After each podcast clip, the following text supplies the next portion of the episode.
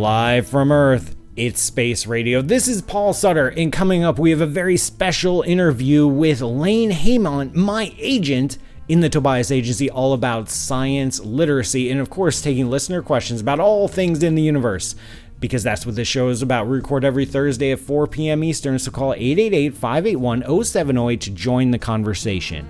And in today's Blue Shift, I'm going to talk about some very special listener questions. But first, the news.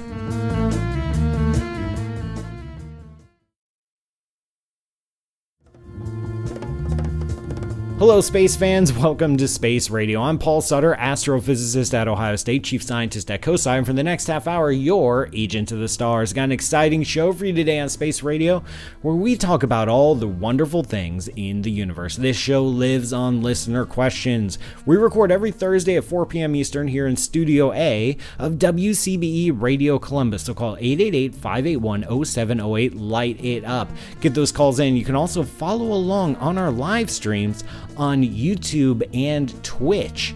Go to spaceradioshow.com for the links and join all the amazing space cadets. Seriously, folks, I've only prepped 10 minutes of show material tops, so get those calls in.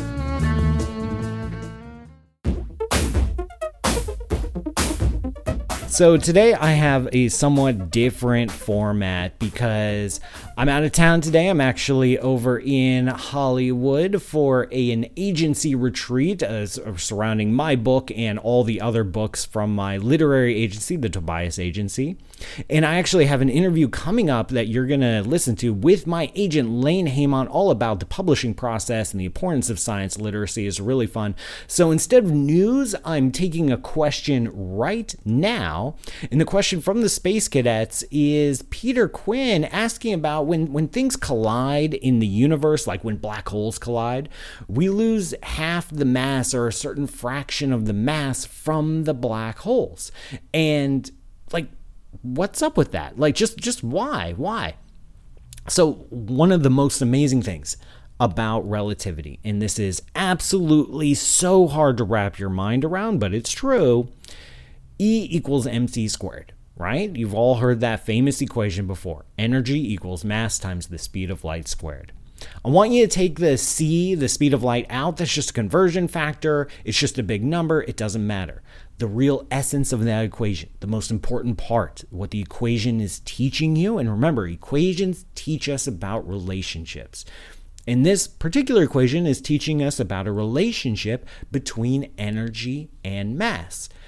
And it's a very simple relationship energy equals mass, mass equals energy. Energy is mass, mass is energy. What does that mean? If I have something and it weighs a pound or a kilogram, there is a fundamental that represents a fundamental amount of energy, a tremendous amount of energy, actually.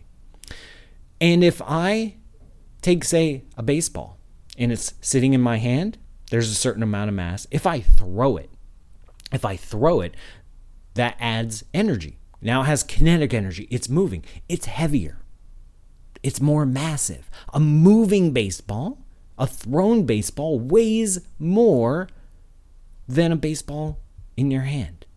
It's true. I mean, it's super, super tiny. So don't go around trying to measure baseballs uh, because you have to go really, really fast to, to measure something like this.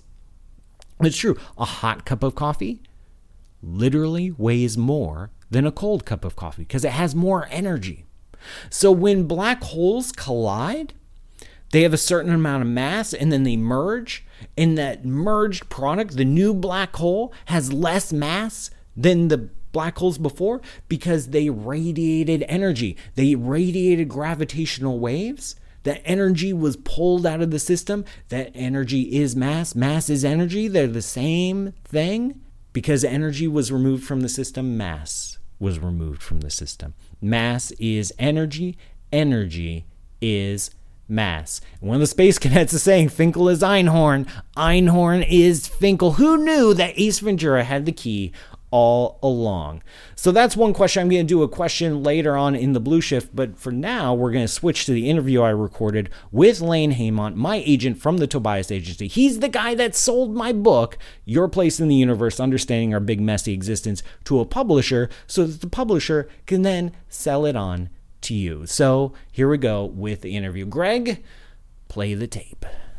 All right, so I'm here at the agency retreat with one of the most amazing people in the world. Ah, thanks. The wind beneath my book wings. nice. And and I go around saying I'm the agent of the stars, which makes you The Lane agent to the agent of the star. Isn't that amazing? that is. I I'm not going to use that. Are you going to get a new business card?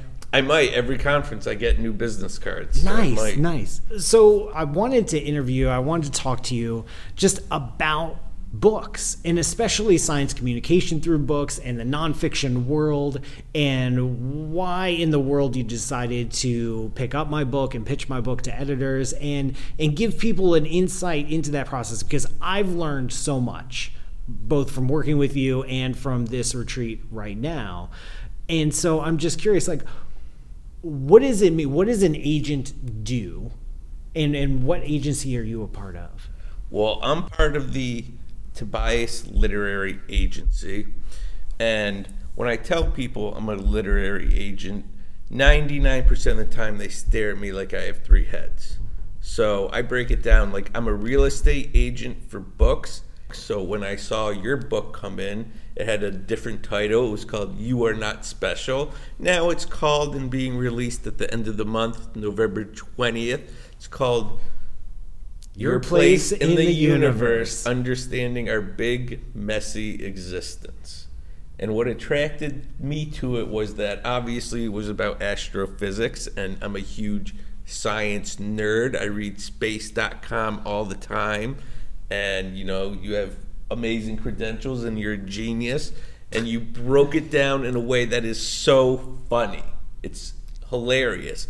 And what really got me to it was that it was astrophysics and sort of this interesting bent of dark humor. And it automatically made me think of Lovecraft's cosmic indifference that humanity, we mean literally nothing in the universe, and the universe exists without us, which is sort of totally different than the way it's always pitched, even back centuries ago, that we're the center of the universe. And even if people don't say that out loud now, that's the intrinsic sense they have, that they describe the universe in relation to them. Whereas this is, we don't even matter. It would go on without us. Yeah, that concept of this is astrophysics with that Lovecraftian sense. That's not how I pitched it to you, Not at all. but that's how you pitched it to a Editors. publisher. Yes. So, how do you make that connection between what an author presents to you and what you need to sell to a publisher, and then what the publisher needs to sell to the general public? I think a big part of my job is it's gonna sound stupid, but is to know things. so that when I see something come in, I can automatically think of a comp. I can take the smallest, comparable. yeah, Okay. comparable, the smallest minute detail. For example, that you know the universe, we just don't matter. We're very small. The universe is very big. I was like, oh, okay, I can relate that because I'm a Lovecraft fan, and that was this whole cosmic indifference, just that humanity doesn't matter in any way, shape, or form, and that the universe is just so big it doesn't matter without us.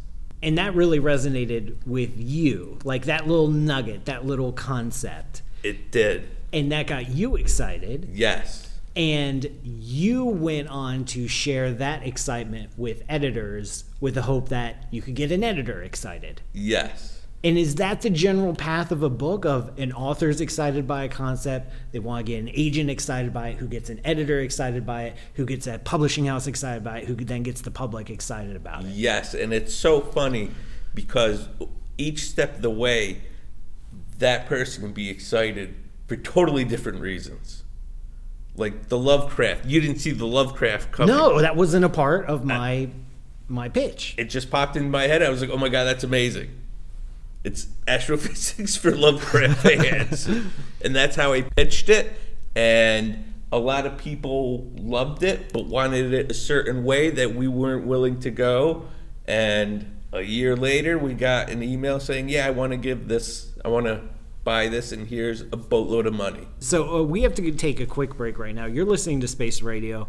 I'm Paul Sutter, and remember, this show is brought to you by you. Go to patreon.com slash pmsutter to learn how you can keep this show on the air. And after the break, I will continue with Lane Heymont, the amazing agent to the agent Of the stars. to the stars. I'm Peter Sagal. Studies show that the secret to human happiness is a spiffy new car. No, really, it's science. So when it's time to trade up for bliss, donate your used car to us, and we'll turn it into the programs you love. Find out more by clicking on the Support WCBE tab at wcbe.org. Welcome back to Space Radio. I'm your host, Paul Sutter. I'm sitting here with Lane Heymont, the best agent in the baby. world, and I'm a scientist. And I can measure these things and I can say them with certainty. And I'm here in LA at an agency retreat hosted and organized by you. One of the reasons that you're the best agent in the world. And, and we and we're discussing the book and how books are sold. And where we left off, we were talking about when you were trying to sell my book to editors to publishers, they would say, "Well, he's not Neil Tyson, so we don't want to do it." How do you, in general, not just just me, but how do new authors, how do new voices get noticed? Because there's always going to be an established player in any genre. How does a new voice come onto the scene? For nonfiction, it's a lot different than fiction. In nonfiction, you need a platform or some type of an amazing story. For example, you're the first person to fly off into space, not die, and then come back by yourself, like Superman. You would get a memoir. You book deal tomorrow. But if you're a fiction writer, you you just need to write a good story. That's the core. Is a That's good story. you can talk about hooks and high concepts and mishmashing genres, but it really comes down to story because a lot of the books you're reading or see out on the shelves, they're all the same. It just comes down to voice, voice and story. Tell a good story with a good voice. That's the key. That's the key for fiction. And then nonfiction, it's also that platform. It's that unique angle, you would say, the Yes. existing fan base that you might already have. Yup, yup, and you know, again, voice and style, which is what you know your place in the universe has, because it's that humor, the jokey joke. You know, when you pick up a book by scientists, it's usually I don't want to say stuffy, but reads very academic, mm-hmm. and some people don't want to read that type of material and can't read it.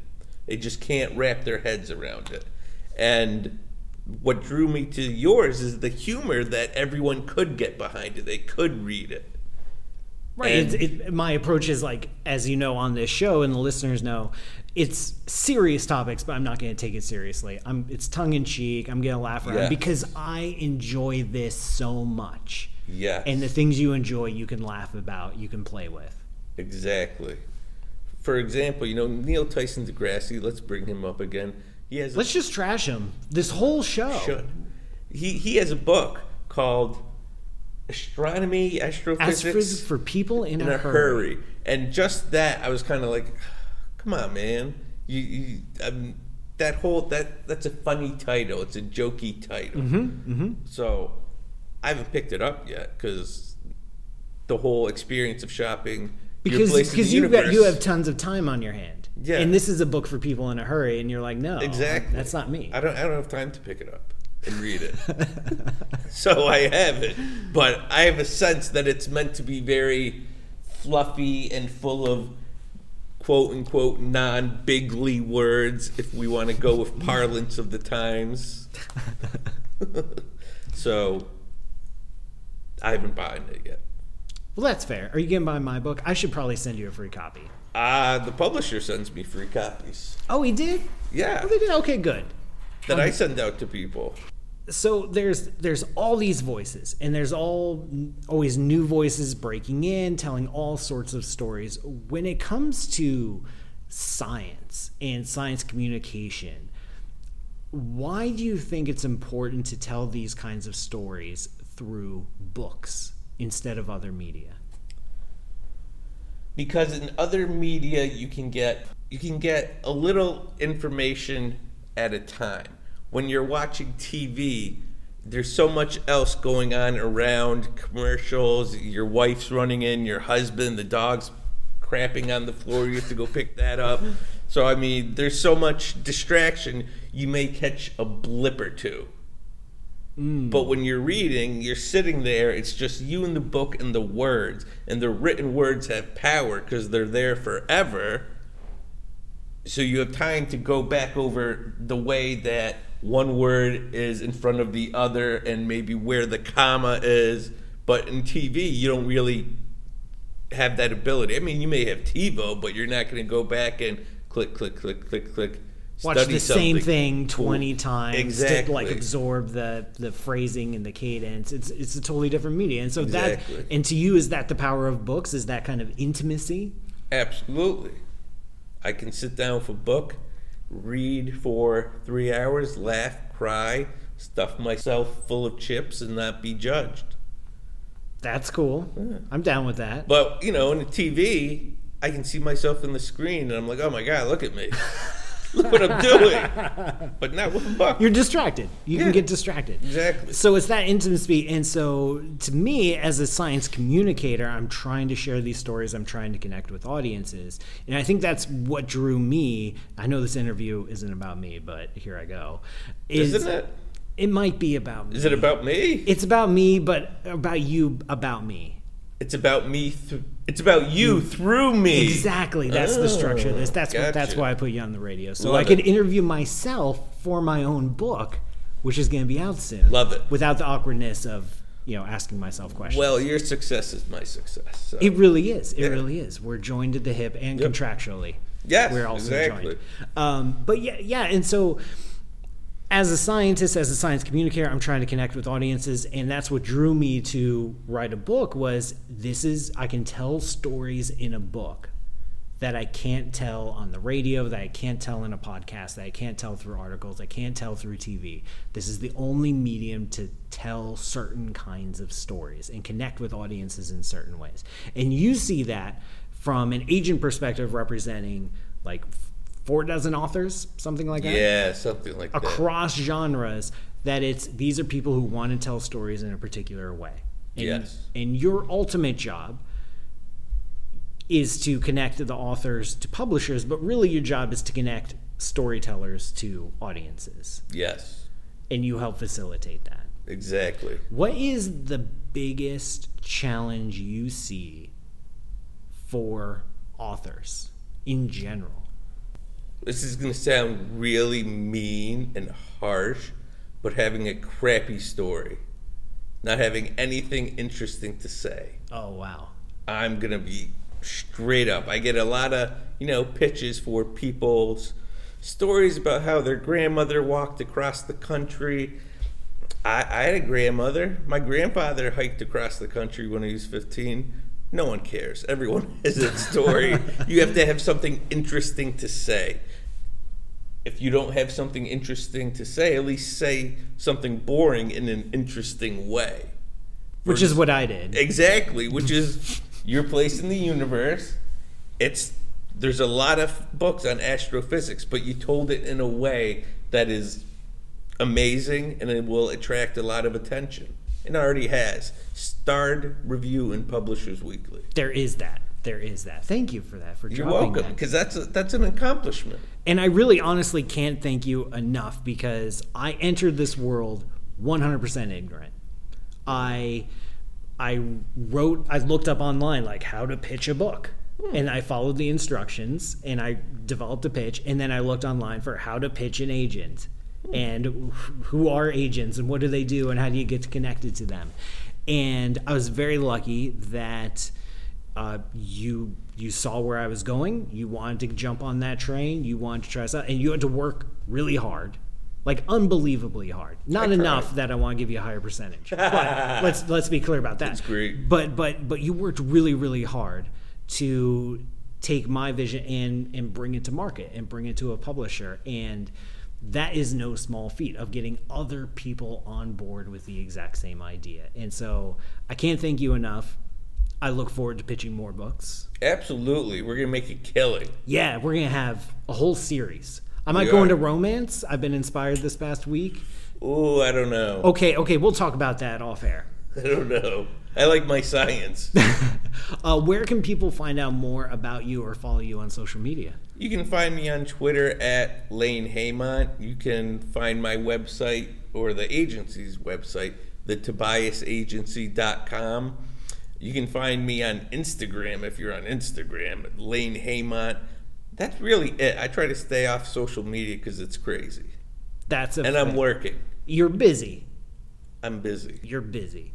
All right, thank you so much. My pleasure. Thanks for having me, Paul. Anytime. I'm Paul Sutter, and you're listening to Space Radio, and this is the Blue Shift. For this, I wanted to answer a question from Campbell Duncan asking about the, the solar eclipse and especially total solar eclipses. Is there anything we can learn from that that we can't using a coronagraph. So a coronagraph is it's a little tiny disc you put at the end of a telescope to block out the light of a sun so you can see its atmosphere. And there are a lot of things that you can learn from a observing a total solar eclipse that you can't from a coronagraph. One of the most important things that you learn is that if I want to observe a solar eclipse with, say, a thousand telescopes of all sorts of different sizes, I can't equip all of them with a coronagraph. I can't do that. And then all train the observations at just the right time, you know, to observe the sun simultaneously. No, I can't do it. But if the moon acts like a coronagraph and blocks out the surface of the sun and I can see the atmosphere, the corona, well, then every telescope is suddenly automatically equipped with a coronagraph. And I don't have to do any coordination. I just have to wait. And I just have to look at the sun with my telescope. And I can study the corona, I can study its atmosphere without having to equip it. And I can do it from multiple locations with multiple kinds of instruments and with different wavelengths and different apertures in different locations to look at the time evolution of this. It's perfect. It's perfect. So solar eclipses are actually great, great times to learn. And we also learn about a lot of it from eclipses about our own atmosphere. Because if you experience the total solar eclipse, you probably notice how it got dark, it got cool, and then it got warm and light again at the end of the eclipse. We can study how our atmosphere reacts to short variations in intensity from light, and we can learn about the relationship between our climate and the sun. So, tons of amazing science from a solar eclipse that you just can't get anywhere else. Super fun question. Thank you very much, Campbell Duncan of the Space Cadets, watching on Twitch and YouTube right now. And unfortunately, this broadcast is almost done. Thank you for joining me on this voyage of space radio. Once again, I'm Paul Sutter, and this show is brought to you by the Ohio State University Department of Astronomy. Learn more at astronomy.osu.edu. This show is also brought to you by you. Go to patreon.com slash pmsutter to learn how you can contribute. Thanks to Greg Mobius for producing, Dan Michalko for being awesome, Nancy Graziano for wrangling the Space Cadets, and all the fine crew at WCBE Radio for making this show possible. We record every Thursday at 4 p.m. Eastern. Call 888 581 0708 to join me on the air. Also, watch the YouTube and Twitch live streams. Go to spaceradioshow.com for the links. And of course, thanks again, Earthlings, for listening. See you next week. And remember, science is for sharing. End of transmission.